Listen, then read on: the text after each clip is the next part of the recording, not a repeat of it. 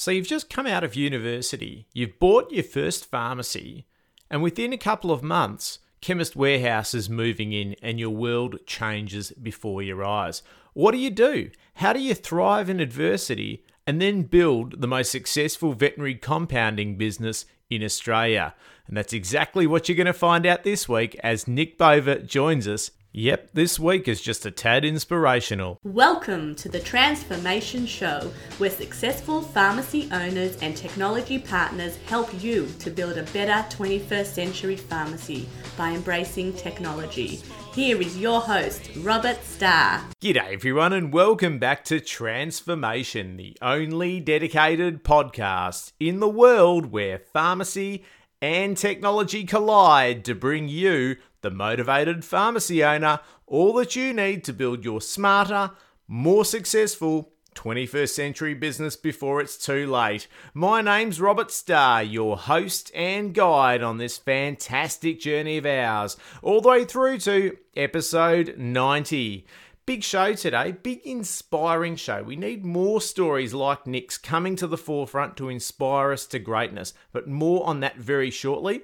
We've got time for a quick check-in with you, and we'll also make sure we've got a transformation motivational quote as well. And make sure you stick around for the three key learnings. These ones are really powerful. I've listened to Nick's interview a number of times now because it just gets more inspiring the more I've listened to it, and I know that you're going to take so much away from it as well.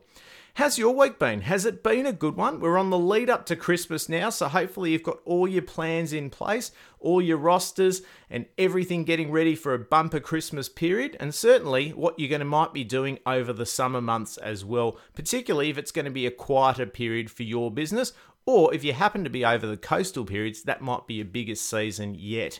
So make sure you take some time over the next couple of weeks before December hits to get your plans in place as well. And as we know, this week's show is brought to you this week by Pharmacy Freedom Index. And with 2016 fast approaching, there has never been a better time to plan how you're going to take advantage of your biggest opportunities in 2016, particularly in the 9 critical areas covered in the Pharmacy Freedom Index. Visit pharmacyfreedomindex.com. It will only take you 7 to 10 minutes and you'll receive an instant summary report diagnosing some of the biggest areas of your business that you can take advantage of in 2016. And if you'd like to dig deep and get under the hood of all of those opportunities and find out how you can maximize them over the next 12 months, book in for a consult straight after you finish the Pharmacy Freedom Index and I'll help you map that out. And if you choose, I can also work with you over the next 12 months to map it out, implement it, and include all sorts of things like full project management, concierge support, and done-for-you systems to make sure you hit the ground running and make 2016 your best year ever. We're going to head across to Nick now. Enjoy. Make sure you've got your pad and paper, or as I like to have, my Evernote notebook, and I'll see you on the other side. Our interview today is with Nick Bova. He's a second-generation pharmacist and the managing director of Bova Compounding and Bova Vet. And he's known as one of Australia's leading compounding innovators, especially in the veterinary field. Nick Bova, welcome to the Transformation Show. Thank you very much. Thanks for having me. Oh, look, terrific to have a fellow second-generation pharmacist on the show, Nick, and no doubt, is a story that you'd love to tell about growing up in pharmacy. What did it look like for you, and I guess what did you imagine your first pharmacy would look like? Good question. I, have done everything in pharmacy from packing the shelves to I suppose the first few years was just hidden down in the garbage area, ripping up boxes and separating plastic from recyclables, and did that for several years going through school, and was on the cash register before I really knew what I was doing, and I've definitely spent many years inside the pharmacy, and I suppose there was a short period when I thought that I wouldn't be doing pharmacy, but that only lasted for about 6 or so months when I started doing a commerce degree and realised that wasn't for me, and ended up getting into pharmacy. I suppose having a father in pharmacy, it's not really an option, is it? And you certainly get plenty of constant reminders. Yeah, well, I was actually the youngest of five kids. Each one of them was bribed to do pharmacy, but none of them ended up doing it. And so I definitely didn't have a choice because someone had to take over. Yeah, no. Well, I think as we all look back at, you know, it was a reasonably arduous journey to get through pharmacy, but I imagine probably not as arduous as your jiu-jitsu black belt that I believe takes 10 years to complete. Yeah, I've definitely got another passion outside of pharmacy, and that's Brazilian jiu-jitsu. I started it when I was 19, and got my black belt when I was 31. So it was actually a bit more than 10 years. And yeah, to be honest, looking at a martial art, you wouldn't think that it could be so technically demanding, but it's actually a complete science. Ended up, studying probably more to attain my jiu-jitsu black belt than I did to pass my pharmacy degree. Hard to believe, but it is true. Well, it's probably pretty hard to cram into the last few minutes a few bits of training as opposed to an exam where we could do remarkable things in the last few days. Yeah, and doing poorly in a jiu-jitsu exam usually ends up in getting hurt, whereas you can kind of get away without any physical pain from failing a pharmacy test. Yeah. Well, I guess, you know, it probably would have taught you a fair bit of resilience. And, you know, right now in pharmacy, there's never been a time of greater exponential change in all facets, whether it be PBS reform, operating costs, the expectations of our customers. And, you know, having visited your world-class compounding business in Caringbah in July, could you tell our listeners a little bit about your journey in Caringbah, you know, from when you took over from your father in 2008?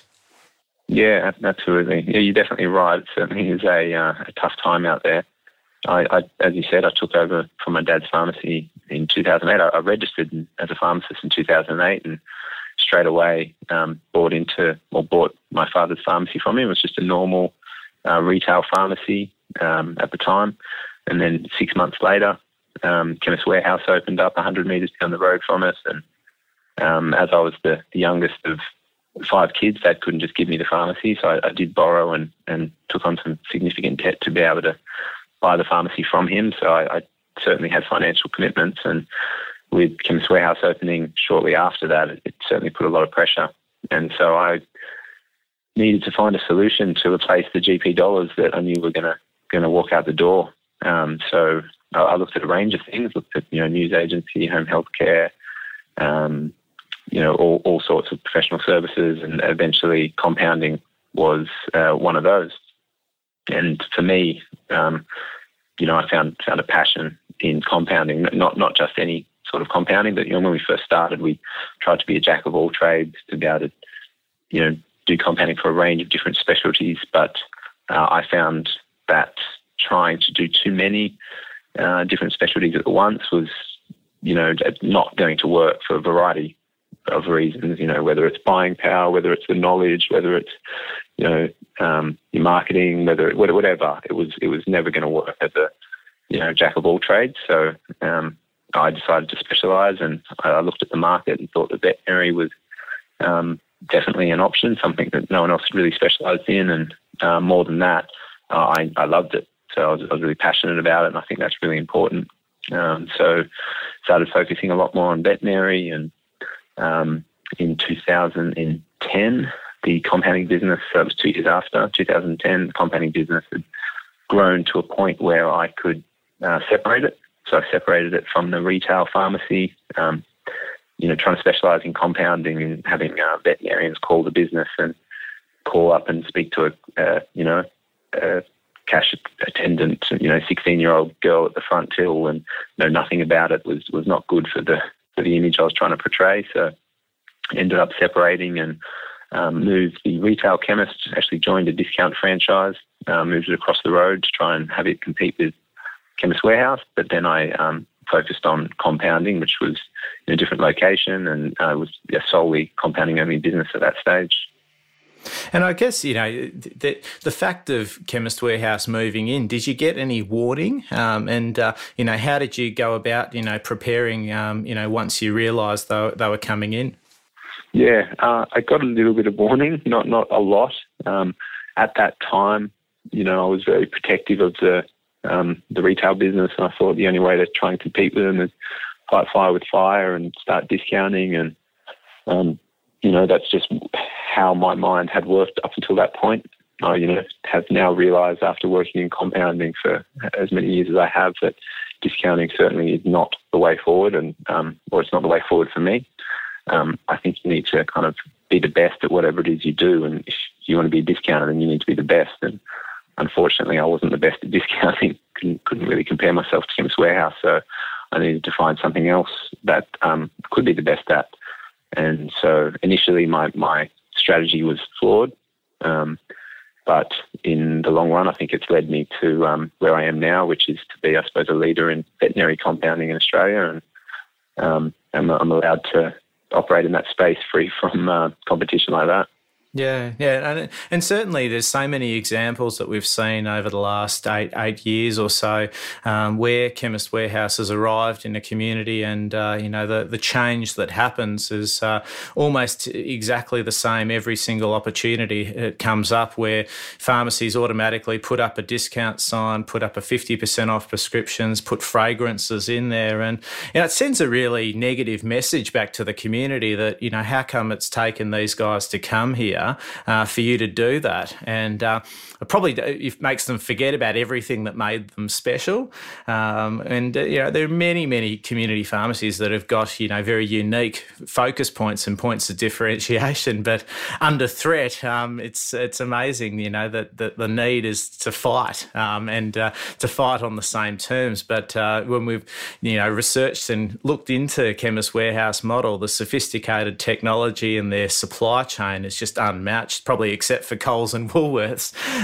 So to compete on that level, you have to have that same armoury behind you.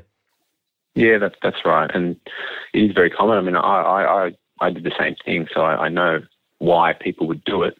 But I definitely don't think it's the way forward. I think it's very hard to compete with them on that level. And if, you know, discounting is all that's important to you, then, you know, there are discounting chains out there that you can join to try and go down that road. But I did that. I operated at quite a large discounting kind of big box pharmacy for a while, and you know was successful. And and if that's your type of thing, then you know it can work. But to try and do it by yourself, very, very difficult. But for me, I wanted to, I suppose, use a bit more of pharmacy knowledge that I had and be able to kind of problem solve and find a niche and kind of really develop a business outside of that. I mean, that had challenges in itself, you know, compounding only business, you know, at the time there wasn't very many of them. So trying to work out what, you know, acceptable wages percentages were, or what your an acceptable GP target should be, or, you know, just setting up the processes of the business. How do you do it? How do you do that? You know, you can't just go and ask your wholesaler or, you know, your friends or your peers that you went through pharmacy school with, because no one was really doing that. So it was actually very challenging to be able to kind of come up with a business framework that didn't really exist, or may have existed, but it wasn't common knowledge to people. You know, pharmacies, retail, everyone knows, you know, try and get your wages below 12% or GP around 30%, and, you know, it's kind of standard, but it's not so in compounding. So it's definitely got its challenges trying to specialise, but if it's something you're passionate about and willing to work at, then, you know, the rewards are definitely there. Yeah. And I imagine that, you know, having gotten past that initial phase of wanting to fight fire with fire, there would have been a point where you thought, no, this isn't working, and, you know, you are going to try a multitude of other things. And I guess what was your mindset like at that stage? And, you know, I guess what importance did you play on, you know, education and finding people who had done things that you wanted to now do in the business? In terms of staff, or how do you... in terms of the overall strategy. So, you know, perhaps even the compounding, did you go and visit some compounding facilities, visit compounders that were doing it really well to learn from them and learn how you could, I guess, find those shortcuts of getting best practice in from day one? Yeah. So once I realised that, you know, I wanted to focus solely on compounding, or have the majority of my energy on that, you're right, that's exactly what I did. I tried to stalk the leading compounders in the world, and at that time they were all in the United States.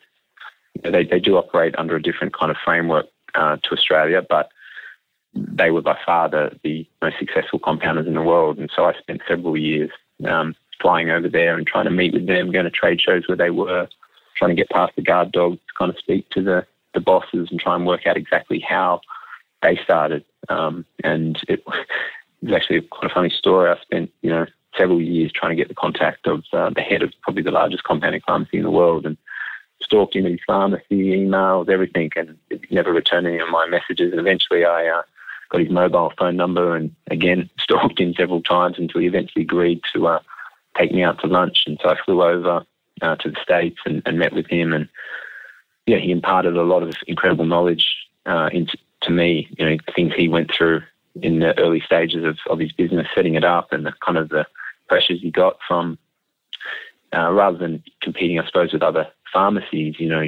Once you kind of pop your head up and selling a lot of compounding medicine, the drug companies start to get upset with you because they think that you're kind of stealing their market. And so just the pressures involved with that. And yeah, you're right.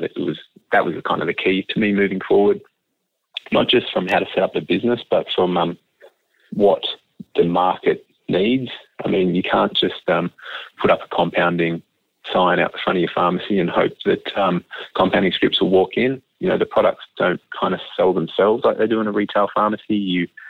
You have prescribers who don't know about your medicine. I mean, right now the way doctors get educated is drug reps come in, educate them about the new product, and then they push the product for you. And as a pharmacy, you just kind of sit there and wait for the scripts to come in, and OTC stuff mainly sells itself.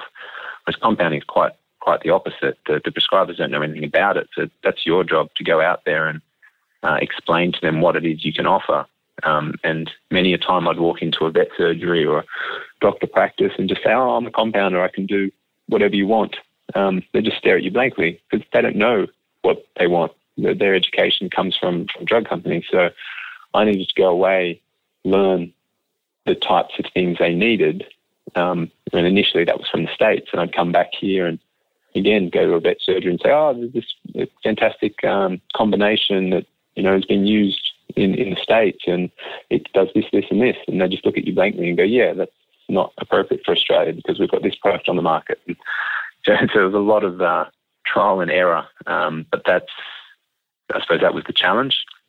Understanding your market. And if I was to give advice to anyone out there, it would be to, pick a specialty and completely understand that market, understand what the weaknesses are, and have a solution before you walk in and speak to the prescriber. Say, "I know you're using this product and their weaknesses are this, this, and this, and I have a different alternative, which is this."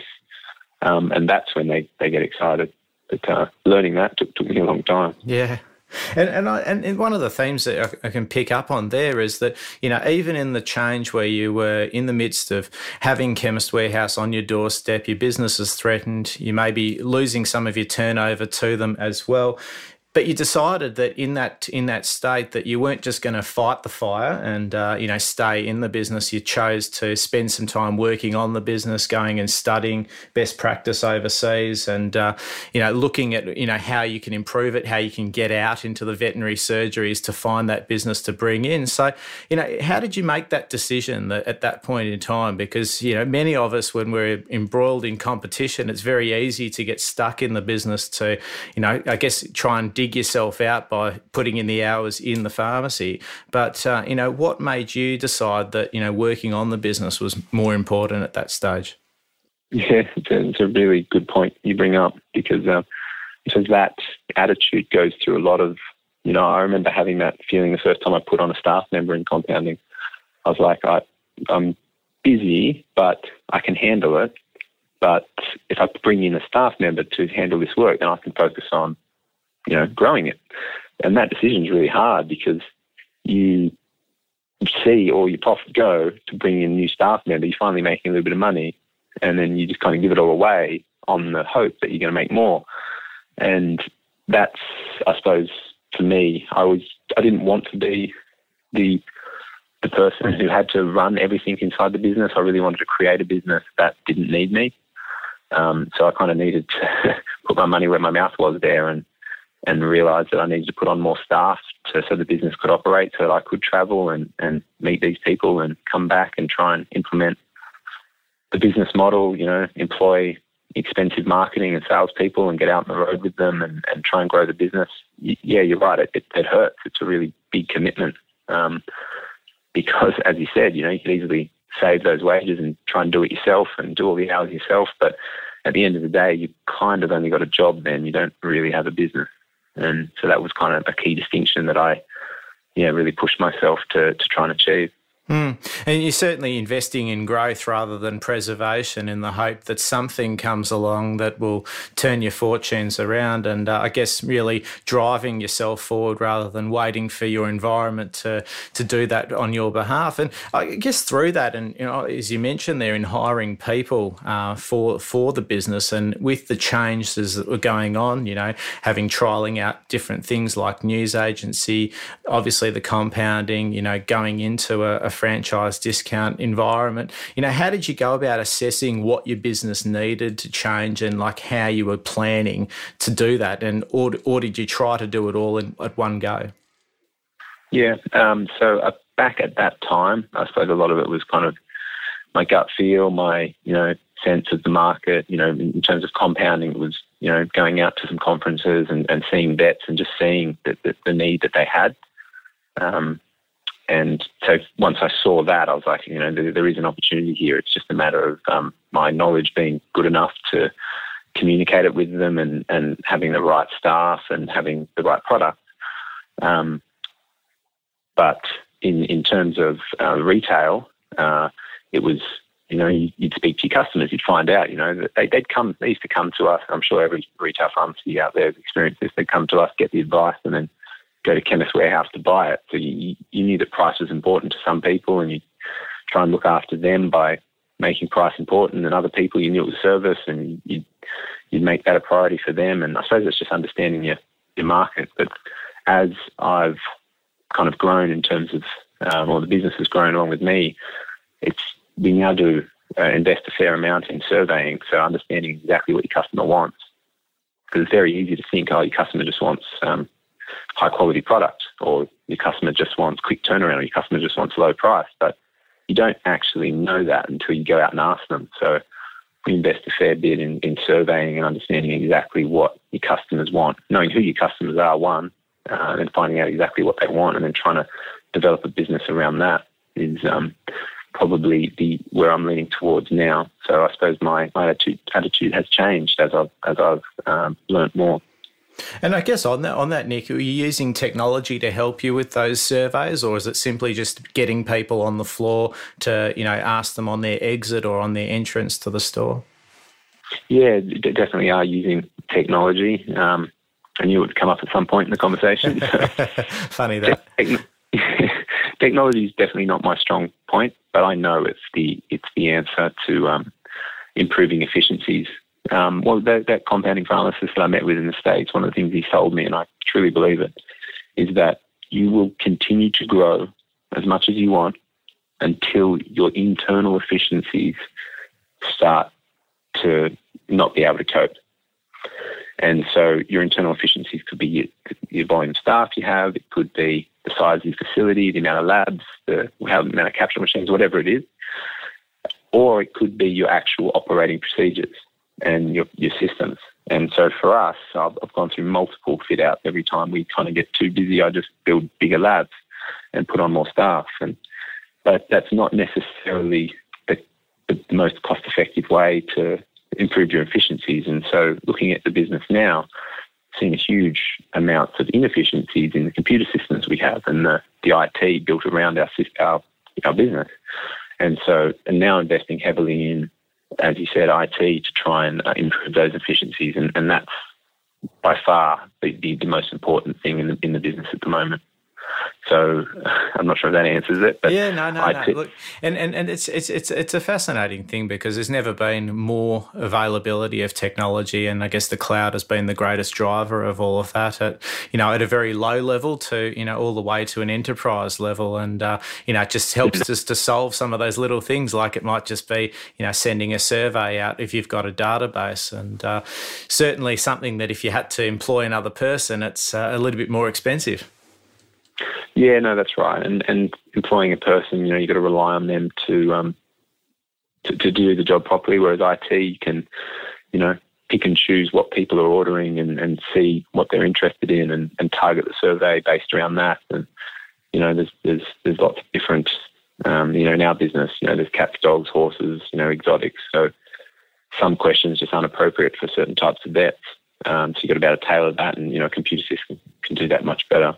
But, in terms of, as you said, ERPs or enterprise, you know, resource planning software, I mean, that's, I suppose, the key for us moving forward, having a single database of information to be able to operate the entire business.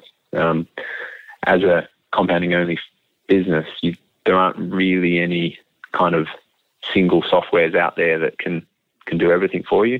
So you end up having a, you know, dispensing software, and then you have a point of sale, and then you have your delivery, and then you have your lab, and it's just, and you need an internal intranet, and then you got your website. There's just so many different systems that, you know, trying to make them all work efficiently together is near impossible. So, you know, that's something that we've been investing in, to try and have a single system that manages everything. Yeah. And I guess it's, you know, it's not just software as well. Like, you know, compounding is, you know, made a lot simpler now through, you know, the agency of technology. I certainly know the first time I got to play with electronic mortar and pestle, it looked like I'd discovered gold, and, you know, you'd never go back to the slab and the spatula after that. No, that's definitely true. You're right. There is plenty of technology there. I mean, we get a lot of our technology actually from the food industry as well. So there's actually a lot of technology out there that can be really helpful for compounding. So, you know, there's obviously the pharmaceutical stuff, but there's, you know, just when you're mixing powders and you're, you know, all that sort of stuff, you know, there are lots of options out there. And as you said, there's ever-expanding technology in all facets. So it's just trying to find the right technology that suits you. Yeah. And I guess as you were growing the compounding business and chose to specialise in vet, you know, you would have gone through multiple phases of growth. But can you tell our listeners a little bit about your beginnings? And, you know, perhaps for those that are listening now thinking, look, compounding's a very interesting space. You know, it's certainly something I hear a lot about, but I've never really thought about, you know, bolting that onto my business. You know, what would be, you know, about the early days for you, but also the first steps for anyone who's considering it? So I suppose I did lots of stumbling and falling and getting back up and trying to work out what to do. But advice for other people would be to pick an area and specialise in it. And there are so many areas in compounding. So, you know, pick a particular specialty, i.e. whether it's dermatology or cosmetics or pediatrics or veterinary or whatever it is. There's many more that I haven't mentioned. And become the best at that. I mean, there's a lot of efficiencies around that. Firstly, your staff, having to be able to train them so that if whichever specialist calls them, they know exactly what the specialist is talking about. You can't do that across 20-odd specialties. It's just not going to happen. So you don't come across as an expert. And prescribers want to deal with experts. They want to think that they're calling you because you can offer them something that other people can't. So... and, you know, that's just for that reason. Then there's, you know, the profitability, which is obviously an important one to any business owner. You could do a compounding script. It might have 3 or 4 different chemicals. By the time you buy each of those chemicals, the machinery to make it, the hood, all that type of stuff. If you just look at that particular compound, you might go, okay, I only had to use a tiny amount of each of those actives to make this, and I sold it for $70 and it only cost me $3.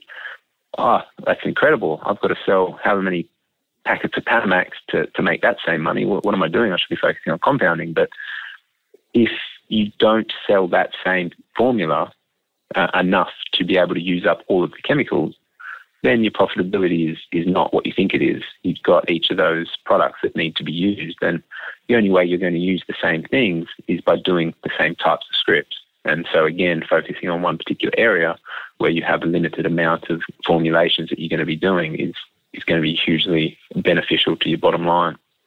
So I definitely recommend a specialty and focusing on it, getting your knowledge up to scratch, going out, trying not to be afraid of getting in front of these prescribers. It can be very daunting, especially if you don't have the knowledge.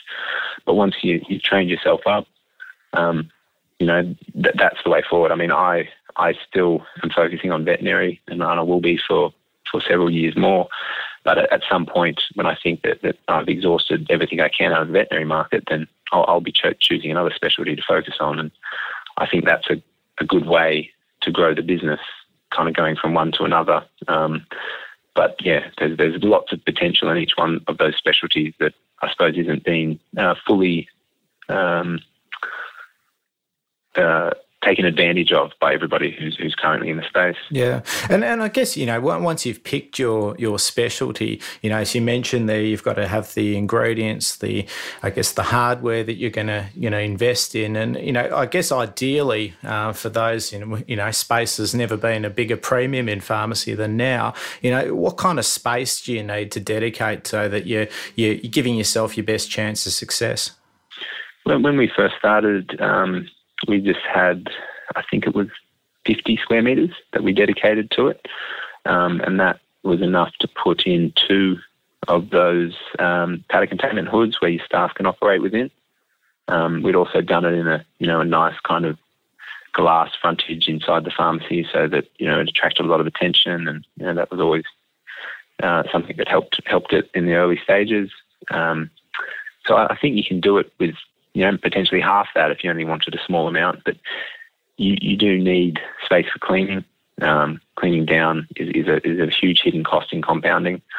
It's about to make sure that everything's completely clean and validated. And, well, I suppose not everyone will be validating cleaning in the early stages, but making sure that things are clean is definitely important. So you need to have access to, water, and, that takes up space. And so, I don't know, somewhere between 25 and 50 square metres from initially. I mean, now we're operating in about 750 square metres. So, it's changed, but you definitely don't need that much space initially.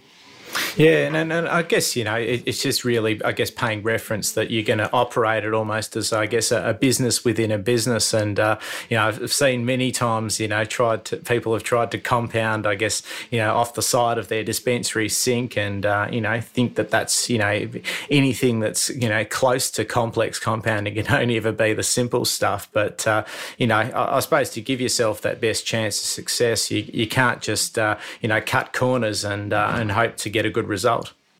It is an absolute recipe for disaster.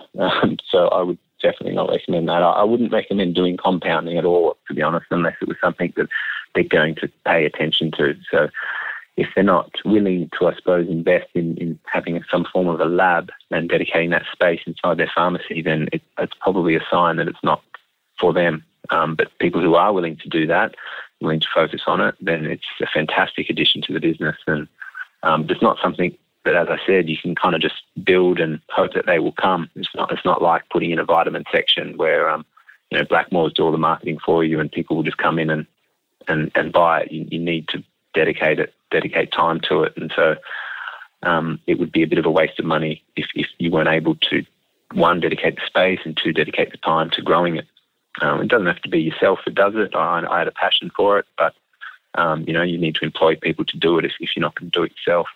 And I guess, getting to the dizzying heights of success that you have right now, I suppose if you could put yourself in the time machine, I know it was only Back to the Future day during the week, so if you could do a Marty McFly and go back to 2008 to talk to yourself when you're embarking on this journey, what advice would you give yourself? I would like to have sped up realising that I needed to specialise. It took a while to realise that.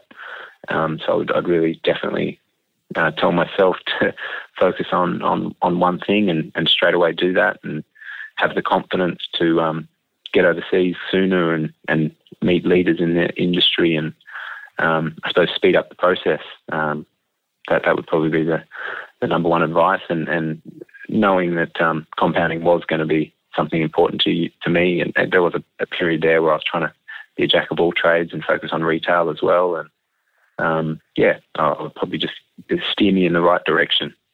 Well, I guess, you know, in pharmacy, we've been very well known for trying to be everything to everyone, and certainly our retail environments often reflect that from the many different stands and gondolas that we have, and in all sorts of different things we've thrown in there. But, you know, I suppose in retail, it's never had to pay for itself because of the ultra profitability of the dispensary. But right now, it's probably going to work in our favour that we need to be razor sharp and be known for specific things, and perhaps just give way to some of the baggage of the past.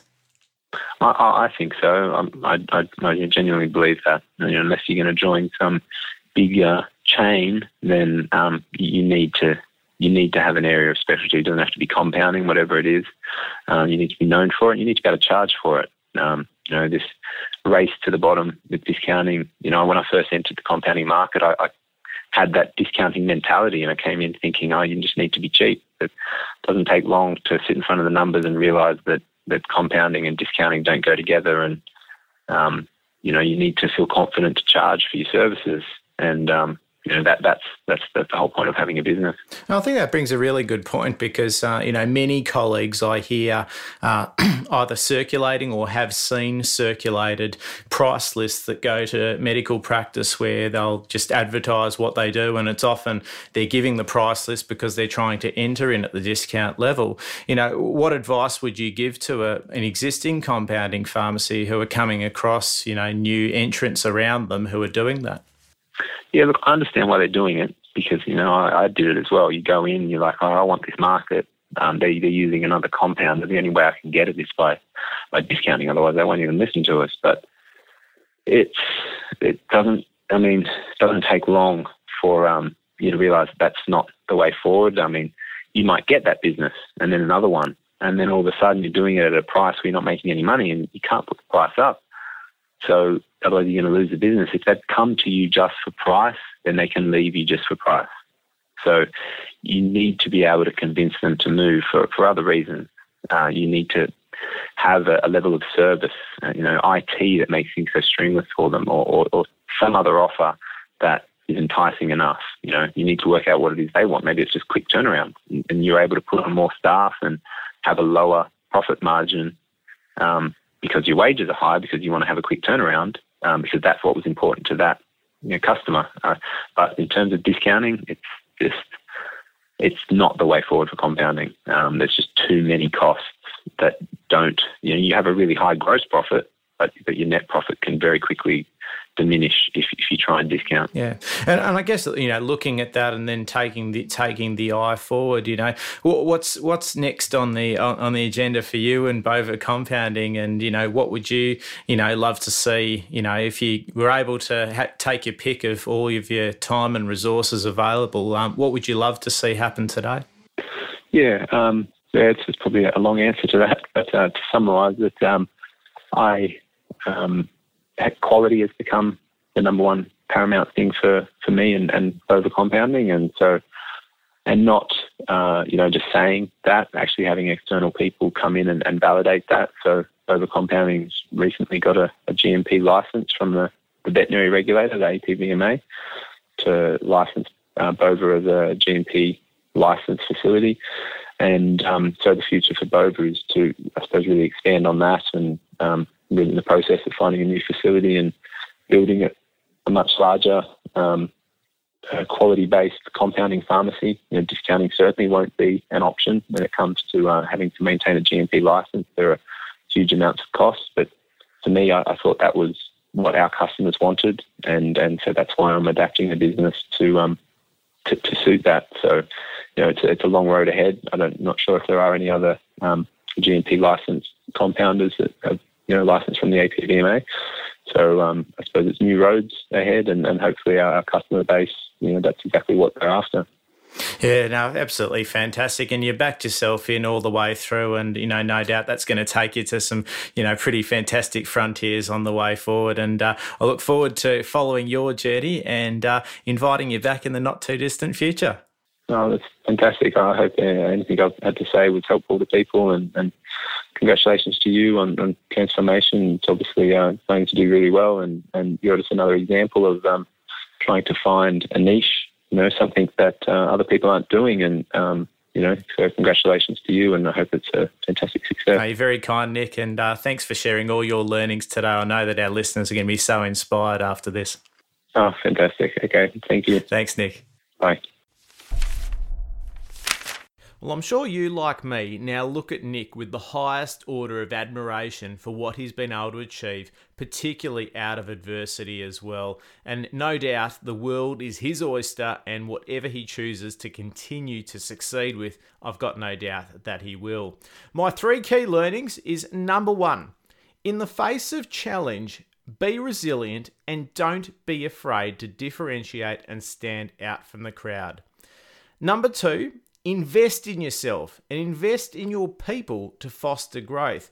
It's really easy in times of severe stress and pressure just to really get stuck in putting out the small fires in your business. And Nick really made the big decision to choose to step back, take a broad view, and invest his time and resources in vital and high opportunity areas. And number three, your growth is only limited by your internal efficiency capacity. And for almost the first time ever, I'm almost going to put in a fourth key learning, such was the quality of what we were able to take out from this week's interview, and that is the need to specialise. I asked Nick the specific question of what he would do differently if he had his time again, and you might argue that he's done it perfectly in response to the challenge, but he did focus purely on specializing and getting into that at the earliest stage. There's so many business benefits, whether it's economies of scale, of doing the same prescriptions, ordering the same ingredients, same skill sets, training, really becoming that authority and expert in a particular area. You can't underline it enough. I think at the moment we're in this position now where we've been everything to everyone for so long, but the rise of the specialty pharmacy is upon us. You only have to look over at the US and see the amazing things that are going on over there as well. And that brings us to our transformation motivational quote of the week, which comes from the great and the late Stephen Covey. And the quote is, "A leader is the one who climbs the tallest tree, surveys the entire situation, and yells, 'Wrong jungle.'" I love that one. It's one of my favorite books, The 7 Habits of Highly Effective People. And that particular one, whilst it makes you laugh when he does it, can't underline the importance of getting to the top of the tree and hoping that you're going in the right direction. And if you're not, having the courage to turn everything around and go in another direction, as Nick did today as well. If you've loved this week's show, leave a comment in the show notes. I read and respond to everyone, and our guests, like Nick today, are only too happy to respond to your questions individually as well. Next week, we're joined by Cetal Gill, who's the CEO and the Chief Pharmacist of the Lion Retail Management Group, and we talk about the remarkable people management strategies and skills that he's injected into his organisation, where he's got the ideas, but how you can maximise the effectiveness of not only your people, but the people coming into your business as well. I know you'll absolutely love it. Have a great week, everyone, and I look forward to speaking with you again next week. Bye for now.